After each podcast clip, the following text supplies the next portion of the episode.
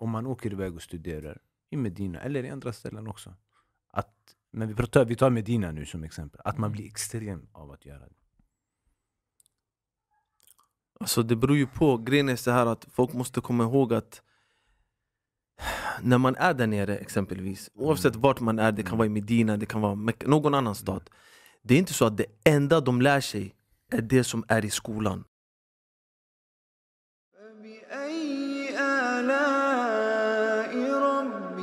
ربكما تكذبان Assalamu alaikum wa rahmatullahi wa barakatuh. Välkomna till första avsnittet med Islampodden med mig Karim och min broder Musa och min broder Sadiq. Och eh, vi har varit på gång och startat podden ganska länge nu. och alhamdulillah, äntligen igång. Alhamdulillah. Så det är lika bra att köra på. Och eh, vi vill egentligen berätta lite i första avsnittet om varför vi gör podden, lite om vår bakgrund, de som gör podden. Så jag tänkte Musa direkt. Kan du berätta lite om dig själv? För de som inte vet. Inshallah, Bismillah rahman rahim. Assalamu alaikum rahmatullahi barakatuh. Eh, mitt namn är då Musa Asal. Och vissa kanske känner igen mig som Medina-studenten för det är under det namnet som jag har blivit ganska känd på i sociala medier. Född och uppvuxen i Sverige. Eh, närmare sagt Husby, uppvuxen i Husby, Rinkeby, Tensta, Hjulsta, Järva. Man kan säga Järva, men det är många som kanske inte känner till Järva så jag ser de här områdena. Det är där jag är uppvuxen, det är där jag har gått i skolan, det är där jag har spelat fotboll, det är där jag har eh, haft mina vänner eh, och liknande och jobbat under många år. Jag jobbar än idag i Tensta. Och jag är en person med en bakgrund från olika länder, eh, med olika kulturer. Eh, och både jag och min bror är inte uppvuxna egentligen, egentligen som musli- i islamisk, en eh, islamisk uppväxt. Men alhamdulillah att vi båda har funnit islam och idag försöker vårt bästa i alla fall att Vilken praktisera. ålder var det här som du fann islam? Jag minns inte exakt ålder hos mig och, och min, min bror var lite senare. Ah. Jag kommer inte ihåg exakta datum och år men eh, kortfattat så under min tid som ungdom tyckte om, precis som många andra ungdomar, du vet, spela fotboll, ha, var igång med någon sport, eh, spelade basket i Järva, fotboll här, också i orten, eh, pingis, tävlade, vann medaljer, vann pokaler.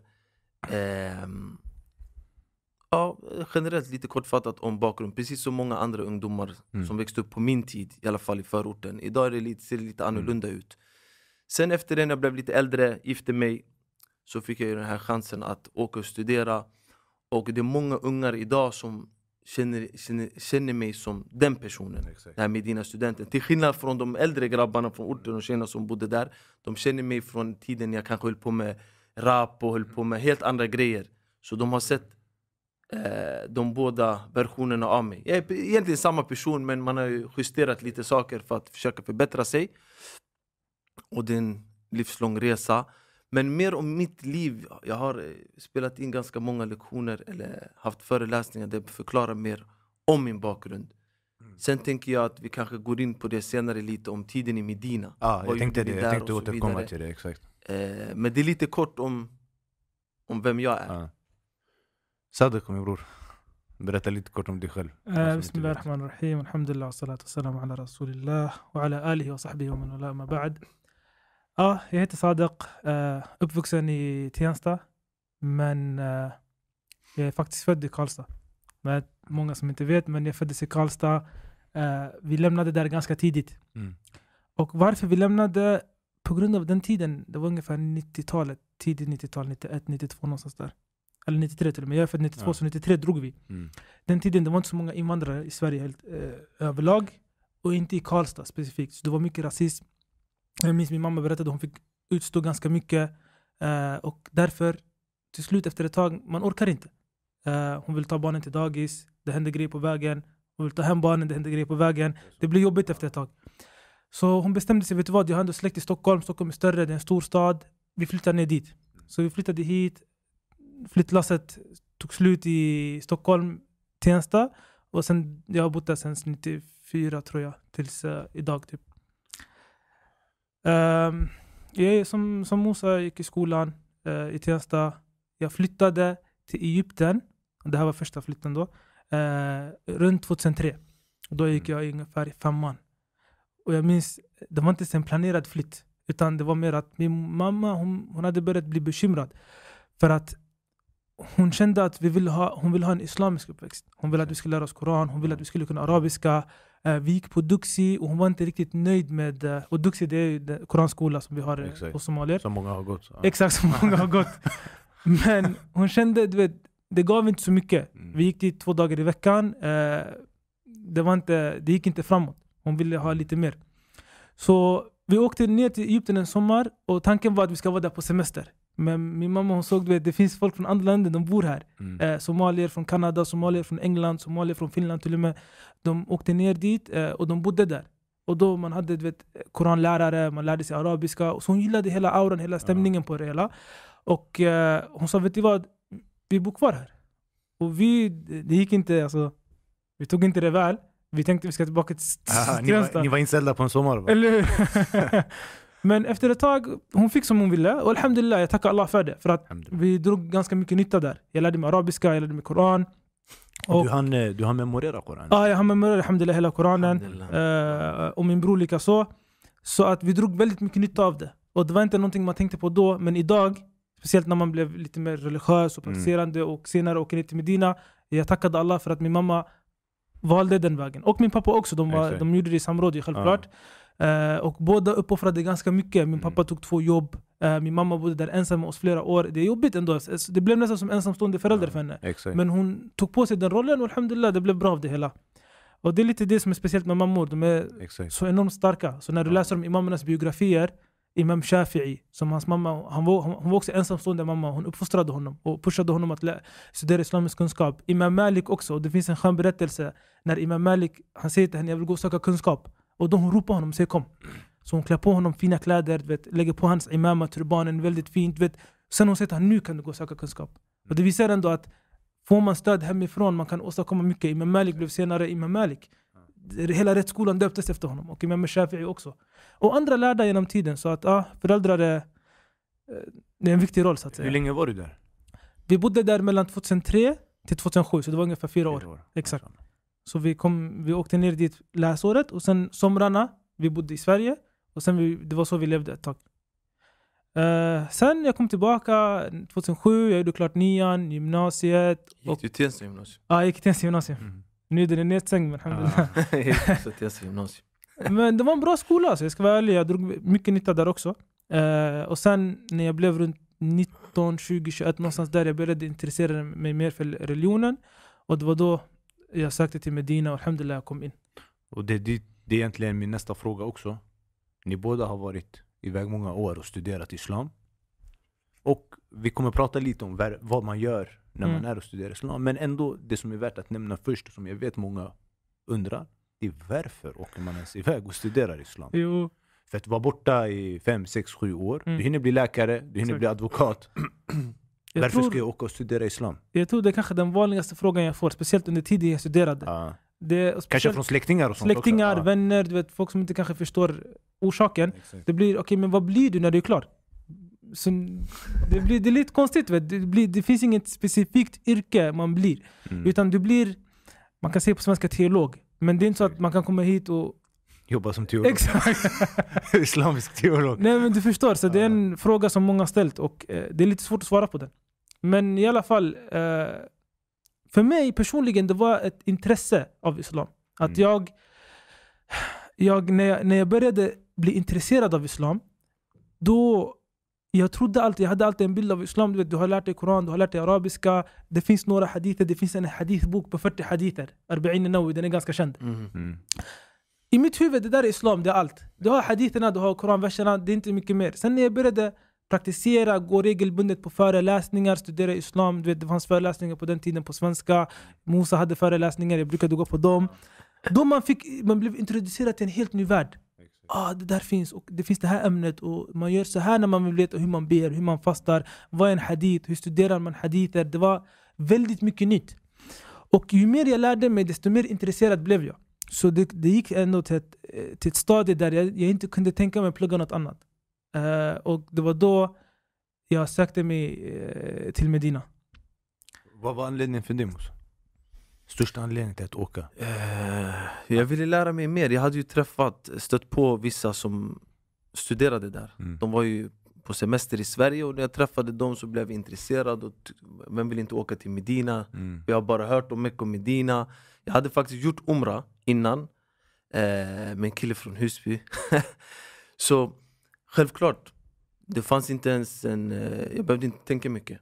Söker till Medina, önskar att jag kommer in, jag dua att jag kommer in, så kom jag in Mm. och åkte dit. Ville lära mig mer. Ville, egentligen, det jag ville mest också det var att utvecklas som, som, som muslim, som människa. Alltså. Mm. Ja, lära mig mer, få mer, mer förståelse för religionen, kanske mer balanserad syn av saker och ting. Än, du vet, när man är bland ett gäng folk som kanske inte har kunskap, det- du vet, nivån blir inte så hög. Mm. Och då kanske det också leder till att man praktiserar inte så bra alltid eh, i de fallen heller. Vilket vi har sett, du vet när en person är ny muslim eller Mm. ny praktiserande och han har inte mycket kunskap. Ibland han blir väldigt extrem i Exakt. vissa frågor. Han blir väldigt hård i vissa frågor där man inte ens behöver bli hård i. Så det var bland de anledningarna, alltså, det var mina anledningar egentligen. Söka mer kunskap och utvecklas som människa och bli en bättre muslim eh, inom alla aspekter i religionen. Det var lite så. Och man, när man kommer dit, man kan studera olika ämnen. Eller man kan välja olika inriktningar. Mm. Alla läser lite av allt. Mm. Men man kan välja olika Ja. eh, inriktningar. Vilka inriktningar finns? Vad kan man läsa? Vad, vad läste ni? Alltså man börjar ju med arabiska. Mm. Och för de som inte Och- har det. Ja. Ja. Och grejen är så här, man ska inte tro att man kommer dit så förklarar de på engelska vad, hur man lär sig arabiska, typ så här, det här betyder det här, och de översätter saker. Nej, direkt! De pratar arabiska. De ritar på tavlan, de pratar och sen sitter du där och bara memorerar och subhanallah eh, Det är inte så svårt som man tror. Man Folk lär sig. ja, Ja, alla lär sig. Ja. Förstår du? Sen de genomför universitetskurser på arabiska efter Ja. det. Så det är Ja. sån arabiska, det är inte här halvt att de lär sig. Ja. Nej nej, folk lär sig alhamdulillah Det var inte jättesvåra studier Alltså att man måste gå hem och plugga så här, sex timmar efter skolan Mm. Nej, det var ganska medelnivå eh, Det var kul eh, Man lärde känna folk från alla världens hörn Alltså jag, var med, jag satt, lärde känna folk från Mauritius, Mm. Maldiverna eh, Madagaskar, Ghana, Nigeria, Senegal, USA, från olika delar av USA, Lati hela Latinamerika, alltså Mm. Ja. alla länder i Latinamerika eh, Eller Sydamerika tror jag Ja. heter eh, Folk från Asien, så eh, muslimer från Kina som Ja. jag kanske aldrig hade sett innan Exakt. Och du vet när de läste Koran i klassen, de läste med sin melodi. Man tänkte ey wow, wow. Man, vet, man tyckte om folk. Det var, det var fint, man började se islam på ett helt annat sätt och muslimer på ett Ja. annat sätt. Så i alla fall, eh, man börjar ju då med arabiska och sen lär man sig på en ganska grundlig nivå lite av om olika ämnen som profetens biografi sallallahu alaihi wasallam exempelvis. Man lär sig om eh, eh, troslära, man lär sig om eh, tarikh lite, alltså islamisk historia, men på en väldigt grundläggande nivå från början.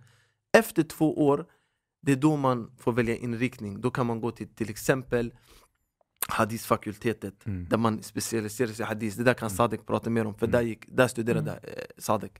Medan jag, jag tog eh, Dawa-fakultetet, Där. där man lägger mest fokus på troslära. Mm. Ja. Eh, Och böcker inom troslära och liknande. Och sen lär man sig från var- alla andra ämnen också, hadis och, Ja. och fiqh och, och, och liknande, alhamdulillah. Eh, det var lite om hur man studerade i skolan. Exakt. Från klockan... Jag kan berätta bara kort, Ja. för det är ändå intressant. Hur ser en vardag ut? Där? Exakt, exakt. Folk brukar vakna innan fajr. Vissa ber kanske nattbön. Och sen i alla fall fajr, folk går till moskén. Vi har moské inne i skolan. På skolgården fanns en stor moské. Folk går och ber fajr. Efter salat al-fajr Folk brukar ha koranlektioner i moskén. Man har små cirklar. Det finns en lärare som har kanske tio elever. Vi hade vår lärare, han var faktiskt eh, eh, från Sverige. Han lärde oss, vissa av oss eh, svenska studenter, koran. För han var hafid, han, var, eh, han hade memorerat hela koran och han var också duktig på att lära ut. Det gör man ungefär till shuruq, alltså tills att fajr har gått ut. Och då ber folk två rakat och går och äter frukost. Efter frukosten då startar skolan på morgonen. Som är, rör sig fram mot, alltså den är från, vad är det? Är det åtta på morgonen eller? Ungefär. Åtta på morgonen till... 7.30 typ, Ja. till salat al-duhur. Efter salat al-duhur, vi slutar skolan. Och då går folk och äter eller gör vad de vill och sen till asr och Det finns mycket att berätta faktiskt om egentligen om studierna där. För jag vet att när vi bara öppnar ämnet, det är många som säkert kommer undra Ey, men hur var det efter? Och vad gjorde man sen? Och vad gjorde ni efter skolan? Bara, Spelade ni basket? Eh, Vad gjorde ni? Eh, du vet, man kunde göra olika grejer. Det fanns en simbassäng, det fanns basketplan, det fanns fotbollsplan. Men efter, efter Dhuhr, ni bad Dhuhr, ni åt lunch och sen... Ja, efter Dor, och de flesta eftersom det, det, det är mellan Dor och Asr, det är den varmaste tiden Det är väldigt varmt, så affärer är stängda, folk sover Det är då folk brukar sova, en, en och en halv timme eller en timme typ Då brukar de flesta eleverna sova. Till Asr. Vart uppe tidigt. Ja, Mm. till Asr eh, Man ber Asr antingen i skolan Eller att vi tar en taxi. Alla betalar sådär två real förut Mm. på den tiden. Eh, Typ fyra kronor var. Idag eh, vissa, fanns det gratis bussar också Man brukar ta dem och be Asr i Masjid al-Nabawi Mm. I moskén, i profeten Sallallahu moské. Och där brukar man vara från Asr, man väntar, någon ber, någon, eh, eh, vad heter det? man ber Asr, eh, någon läser Koran, någon går och eh, läser, pluggar på tills Maghrib Mm. när salaten maghrib, maghrib-bönen kommer in Efter maghrib så finns det lektioner med olika Mm. lärda Och då gick jag till exempel till en lärd som brukade lära ut tafsir Eh, Du kan berätta kanske vart du gick Vi gick till olika Mm. lärda och lärde oss olika ämnen Till Isha Sen ber man Isha, sen åker man tillbaka till skolan och äter Kanske de går på internetcafé Ja. Den tiden, det fan, man hade ingen internet ja. så det var internetcafé Ja.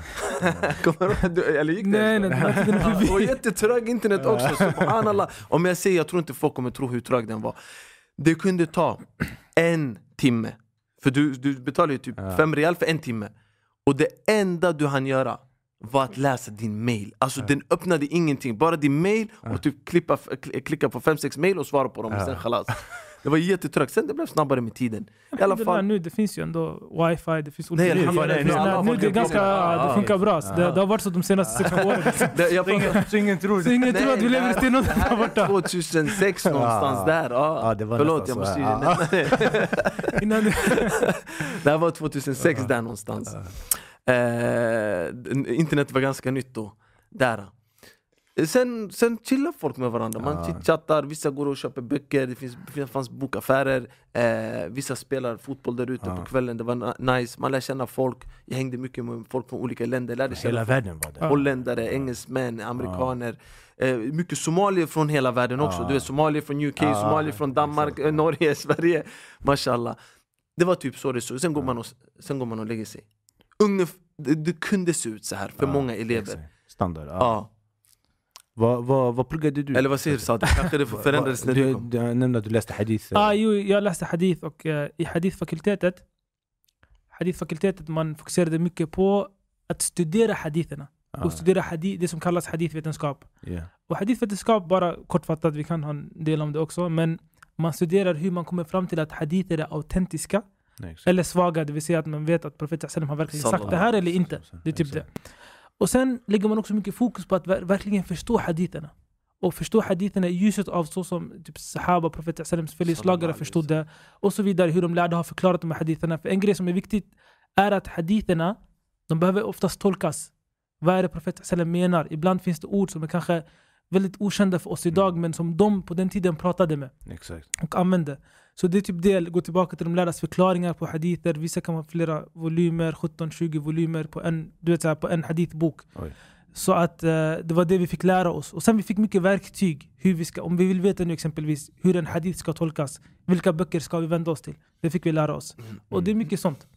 Sen som han sa också, eh, Sheikh Musa, vi fick eh, också lära oss mycket om annat också. Så vi fick lära oss böckerna inom troslära, Ja. vi fick lära oss fiqh, eh, hur man kommer fram till halal Men och fokus haram. var på hadith. Men fokus var på hadith. Och du, när, när du nämner det här hur man har bevarat hadither och återberättelser och autentiskt och svagt. Så du har ändå också pluggat historia på universitetet. Ja, exakt. Är det stor skillnad? Ja, när vi lär oss historiska saker här. Är Eh, ingen som pratar om att det här är autentiskt eller att det här är Nej, svagt. alltså källkritik så som man har kommit fram i historievetenskap Mm. och hadithvetenskap, det, det är som dag och natt. Hadithvetenskap är, mycket mer precis, den är mycket mer noggrann och exakt och Mm. den är mycket mer sträng. Det vill säga att källkritik kan ibland vara lite slapp. Mm. Man kan låta saker och ting, händelser gå för att man tror eller antar. Hadithvetenskap, nej, nu du pratar om religionen. Mm. Så nu vill man ve- verkligen veta vad religionen är. Och de lärda tog väldigt mycket allvar på det här. För Mm. de insåg att om, om vi inte bevarar den här sunnan, om vi inte bevarar hadithen av profeten sallam, det är en stor del av vår religion som vi går miste om. Och därför man började skriva ner haditerna och vem som sa dem och den här personen som säger, vem är han egentligen? Vem är hans pappa, vem är hans mamma, vart kommer han från? Mm. Eh, vem umgicks han med? Är han väldigt, verkligen pålitlig? Och sen, ja, inte- för att gå in på det för djupt men det är ungefär så det är. Ja, det är ett avsnitt det, i sig. det är exakt, som vi så, och det är stor, ha. det är stor Mm. i alla fall för att svara Det på din finns ju folk fråga. som sprider tvivel om hadith Exakt, och liknande. ja. Nej men för att svara på din fråga, det är som natt och dag. Ja. Och de, vissa saker som händer, som man säger att ah, källkritiskt, det här är autentiskt eller Ja. det här är godtagbart. I hadithvärlden, du ska inte vara i närheten. Ja, Om man det kan så. säga, ja, Det man kan säga så. Ja. Ja, 100%. Ja. Så det var det i alla fall vi studerade i hadithfakultetet. Och sen, som, eh, sen hade, har man ju lektioner i moskén. Man går till uh, Koranlektioner, Mm. man går till eh, såhär, cirklar där man memorerar böcker. Då ska Mm. du, så vissa exempelvis, vi i hadithfakultetet, vi fick egentligen, vi skulle memorera en bok i hadith som har ungefär 1300 hadither någonstans Mm. där. De ska man kunna på vad är det, fyra år ska man ha lärt sig boken från början till slut utan till. Så vissa gick eh, på sådana cirklar för att stärka sitt minne. Sen har man också eh, eh, genomgångar i, alltså av lärda där de går igenom vissa böcker inom hadith. Så jag minns när jag kom dit, eh, typ första dagen när jag landade. Vi gick hem till en broder, vi lämnade våra väskor, sen gick vi till en lektion, den här lektionen. Direkt. Ah, samma, samma dag. Typ, Seriöst? det, var en Ah, seriös broder, du vet, det var inte vi. Han bara, nej men ni är här för att studera, kom. Så han hade redan köpt böckerna till oss som vi ska gå igenom. Sitta i, i moskén, eh, sheikhen den lärde kom. Vi öppnade boken och det var en bok som heter Sahih Muslim. Och det är en av de, Sahih Muslim och Sahih Bukhari är de två mest autentiska böckerna i hadith vi har. Så han gick igenom den boken. Och det var ändå en grej, brodern sa det till mig efteråt, och var, man tänkte inte på det. Tänk dig att du studerar profeten sallallahu alaihi wasallams uttalanden i hans moské där sannolikheten är att han har sagt majoriteten av de här. Exakt. Och det var ändå så här när jag tänkte på det, det, var, det där var värsta grejen. Och det fick mig att, subhanallah. så det var ungefär som en dag gick i alla fall. Så egentligen hela tillvaron nästan där, det handlar om studier. Precis. Att lära sig sin religion. Så att när vi säger att någon har varit där och pluggat i fyra år, det är inte som när man har pluggat i Sverige i fyra år. Man har varit i skolan fyra timmar om Nej, dagen, sen man har jobbar deltid, Ja, man har exakt, deltid. men- Vissa har jobbat heltid i sidan av. Där man pluggar heltid och man pluggar heltid på fritiden också. Exakt. Men kom ihåg att det här är inte alla. Så att Nej. det är, ingen, det är ingen godkännande i sig bara för att man varit där. Exakt. Det här är, många gör så, mashallah, det, tabarakallah, det är jättebra. Ja. Men det handlar också mycket om hur du tar vara på din tid och vad, gör, Mm. vad du gör med din tid när du är där. Du kan, vissa kanske jobbar till och med, man vet aldrig. Så att eh, det är något man ska tänka på, det är ingen automatisk eh, grej. Att bara för att du är där, du pluggar Ja. stenhårt. Exakt. Vissa har gjort det och vissa har gjort annat. Jag förstår. Men eh, många i alla fall, alhamdulillah, gör det. Mm. De pluggar efter skolan. Mm. Jag såg dem alltid i Profeten Hassans moské. Mycket elever. Masha, Mm. från alla världens håll och kanter. Det finns folk som tror att eh, om man åker iväg och studerar i Medina eller i andra ställen också. Att, men vi tar, vi tar Medina nu som exempel. Att man blir extrem av att göra det. Alltså det beror ju på, grejen är så här att folk måste komma ihåg att när man är där nere exempelvis, oavsett Mm. vart man är, det kan vara i Medina, det kan vara någon annan stad.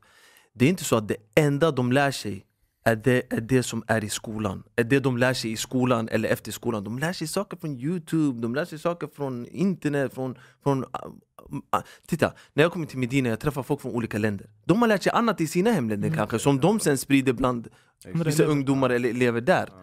Så det, men om någon skulle säga till mig, ni blir extrema av att studera i självaste skolan och böckerna där.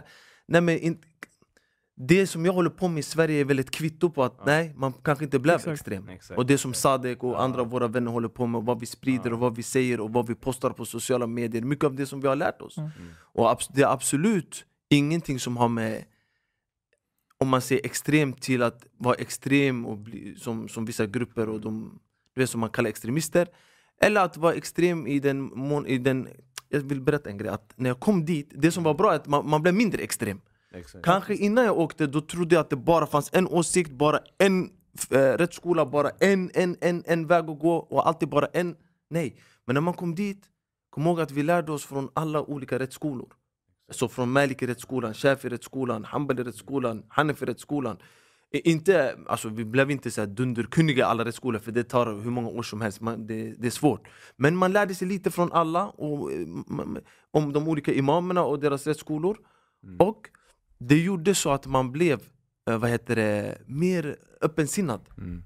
Mer balanserad och mer lugn i sin religion och förstod att ey vänta det finns andra åsikter. Åh nu förstår jag varför de i den moskén Mm. och den moskén brukade be på det här sättet eller göra så här. Och jag tror att många som är i Sverige och känner, känner mig och känner eh, Sadek och andra att när vi kommit från Medina att ey, de har hämtat med sig en, en god doft från Medina, en, en, en, en eh, mer balanserad förståelse av Islam. Det är det jag hoppas i alla fall. Och det är det jag har sett, det är därför vi blir bjudna överallt i hela Sverige, olika moskéer. Problemet är kanske att folk tror att folk ser. Först man måste definiera extremism. Ja, det Mm, där vad är är lite viktigt. Är extremism att du ber fem gånger om dagen, att du går till moskén? Då- Då är det många som är extrema. Mm. Eh, men det kanske är också ett ämne som vi måste Vad prata om är- ja, specifikt. egentligen, vad är extremism och vem är extrem? Och du vet, Men om, Idag man lägger den på allt Ja, och exakt. alla, höger till vänster. Han är extrem, den är extrem. men om vi pratar extrem, extrem. Ja. Tänk så här. Det finns över 10 000 elever på den skolan. Mm.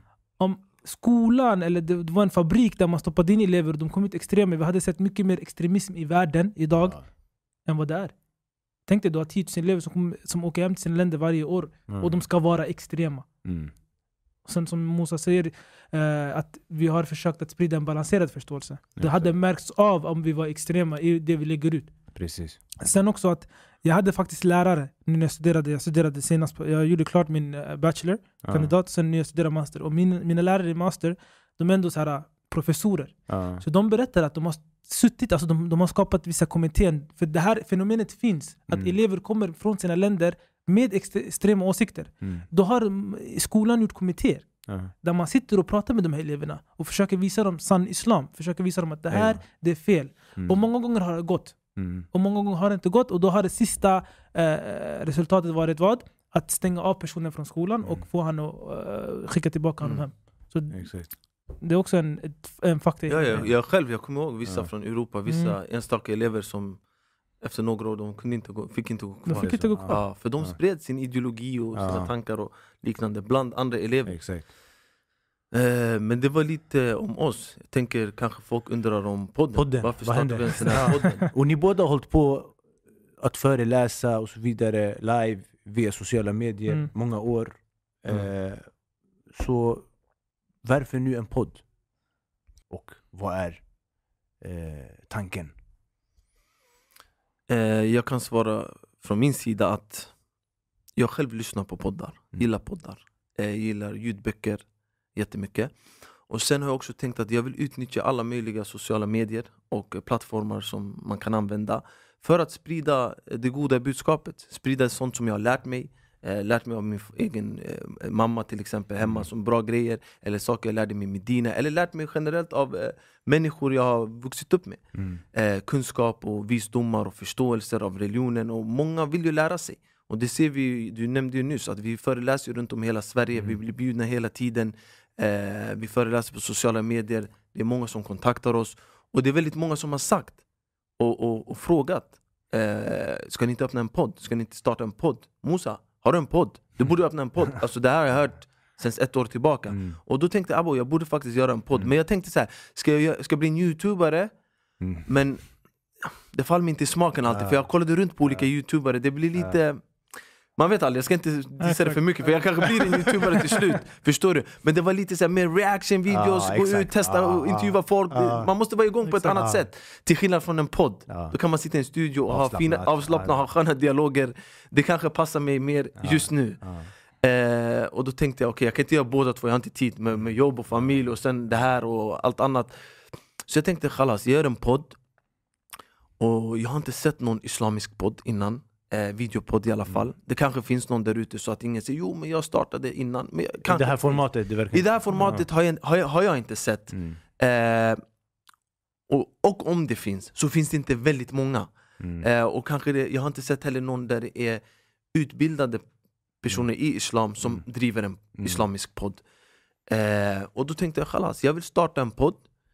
Och jag pratade lite med Sadek, han tänkte "Ey, jag vill också vara med i en podd. Och sen har vi andra bröder som Mm. faktiskt också har velat starta poddar, andra utbildade bröder som studerade med oss i Medina. Som inshallah kommer ha som gäster också. Inshallah, inshallah, jag hoppas när, när de är på besök i Sverige Ja. liknande att de kommer och delar med sig av sin kunskap och erfarenhet och förståelse av religionen. Så det blev en, som en naturlig grej, ey, vi måste starta en podd. Och då kollade jag runt olika poddstudios, kollade. Det är därför det har tagit tid också. Mm. Folk frågar "Hey, vad är din podd? De Ah. trodde att jag skulle bara starta, du vet, sätta upp en mick hemma och köra en podd. Det har varit mycket jobb. eh, Bakom kulisserna. eh, bröder som har, jobbar med att filma och, Ja. och med ljud och lägga, sätta upp att det ska se fint ut. Det Ja. är inte bara sätta sig och... Man kan göra så. Vi har Man försökt. kan öppna en podd hemma, jag startar en Ja. egen du vet, hemmagjord Mm. podd. Men jag är lite Perfekt. kräsen av mig i vissa Ah. saker, jag vill att det ska vara snyggt. Ja. Eh, jag vill att det ska vara bra, jag vill att ämnena ska vara bra Jag vill att eh, folk ska dra nytta. Mm. Jag gör inte bara saker bara för att göra. Och jag brukar nämna det här som lives. Jag öppnar inte en live på Insta eller Facebook Bara för att jag inte har någonting att göra. Typ säga vad ska jag göra? Ey, jag gör en live. Nej, det här är allvar, det är religion. Det, är- det är budskap som ska nå ut till, till människor inshallah. Och därför förbereder jag och tänker noga. Vad är det för budskap jag vill ge? Vad vill jag säga? Hur kan folk ta emot det här? Kommer folk förstå?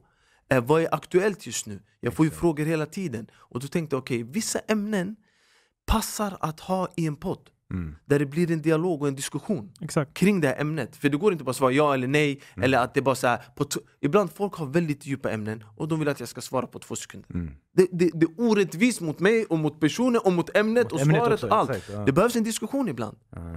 Så jag kände att podd är för mig idag i alla fall typ det perfekta formatet Eller plattformen om jag kan säga så För det jag vill förmedla En av de eh, bästa grejerna tror jag inshallah Vi får se hur det går, må Allah hjälpa oss och ge oss framgång i det, Allah med amin Amin, amin. Och, vi har en lista på ämnen. ja, vi har, Och, och vi välkomnar ju också fler ämnen för folk som har idéer, tankar.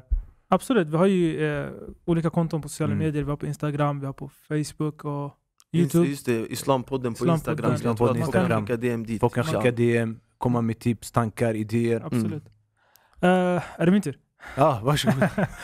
Nej men uh, alhamdulillah, jag, som Musa sa, eh, han, jag, har inte, jag, jag har alltid lyssnat på poddar. Ja. Jag älskar poddar. Speciellt, eh, jag gillar diskussionsformatet. Jag tycker man lär sig ganska mycket när man eh, sitter och diskuterar och tänker och man får komma med olika infallsvinklar i en diskussion. Så det, det, för mig har det alltid varit ett bra sätt att bryta ner svåra ämnen. Mm. Ett ämne jag inte kanske greppat, jag kollar på en diskussion om det, det sitter lite bättre. Så Exakt. därför jag har känt att det här kan vara ett bra sätt att vet, höja kunskapsnivån i Sverige Mm. i islam. Alltså, vissa länder, eh, kunskapsnivån är redan hög. I Sverige, alhamdulillah, vi har ändå ganska bra nivå. Jag ska inte säga att den är perfekt, men ja, den kan alltid höjas.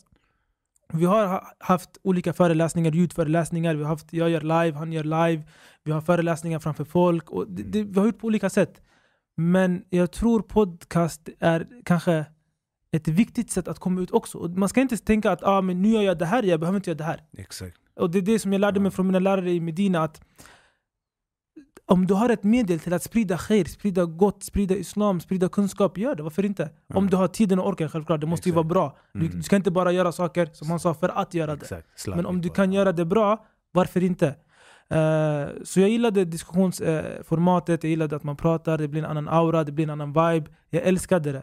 Och eh, när Musa sa till mig, ah, men jag vill starta en podd. Jag sa att jag vill också starta en podd. Alltså han tvingar sig in i min podd Khair inshallah, khair Man kan inte ska säga att han nej du får Det inte kanske blir två poddar nästa säsong.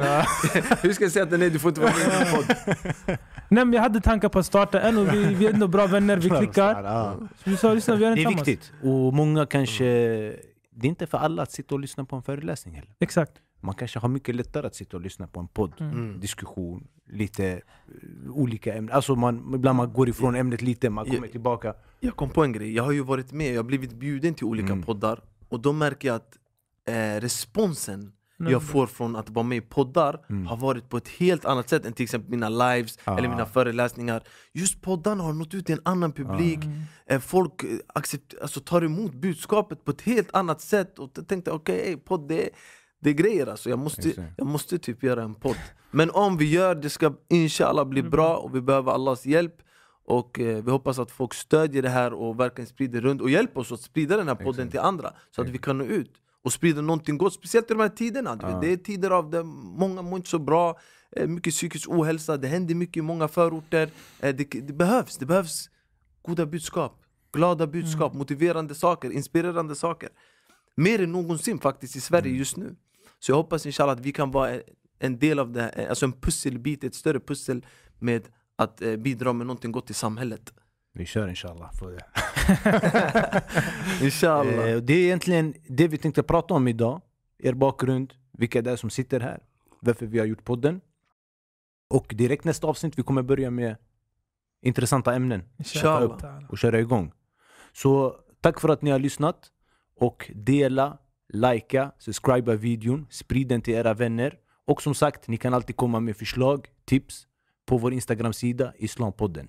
Barakallahu fikum för att ni har lyssnat. Assalamu alaikum wa rahmatullahi wa barakatuh. وعليكم السلام ورحمة الله وبركاته فبأي آلاء ربكما تكذبان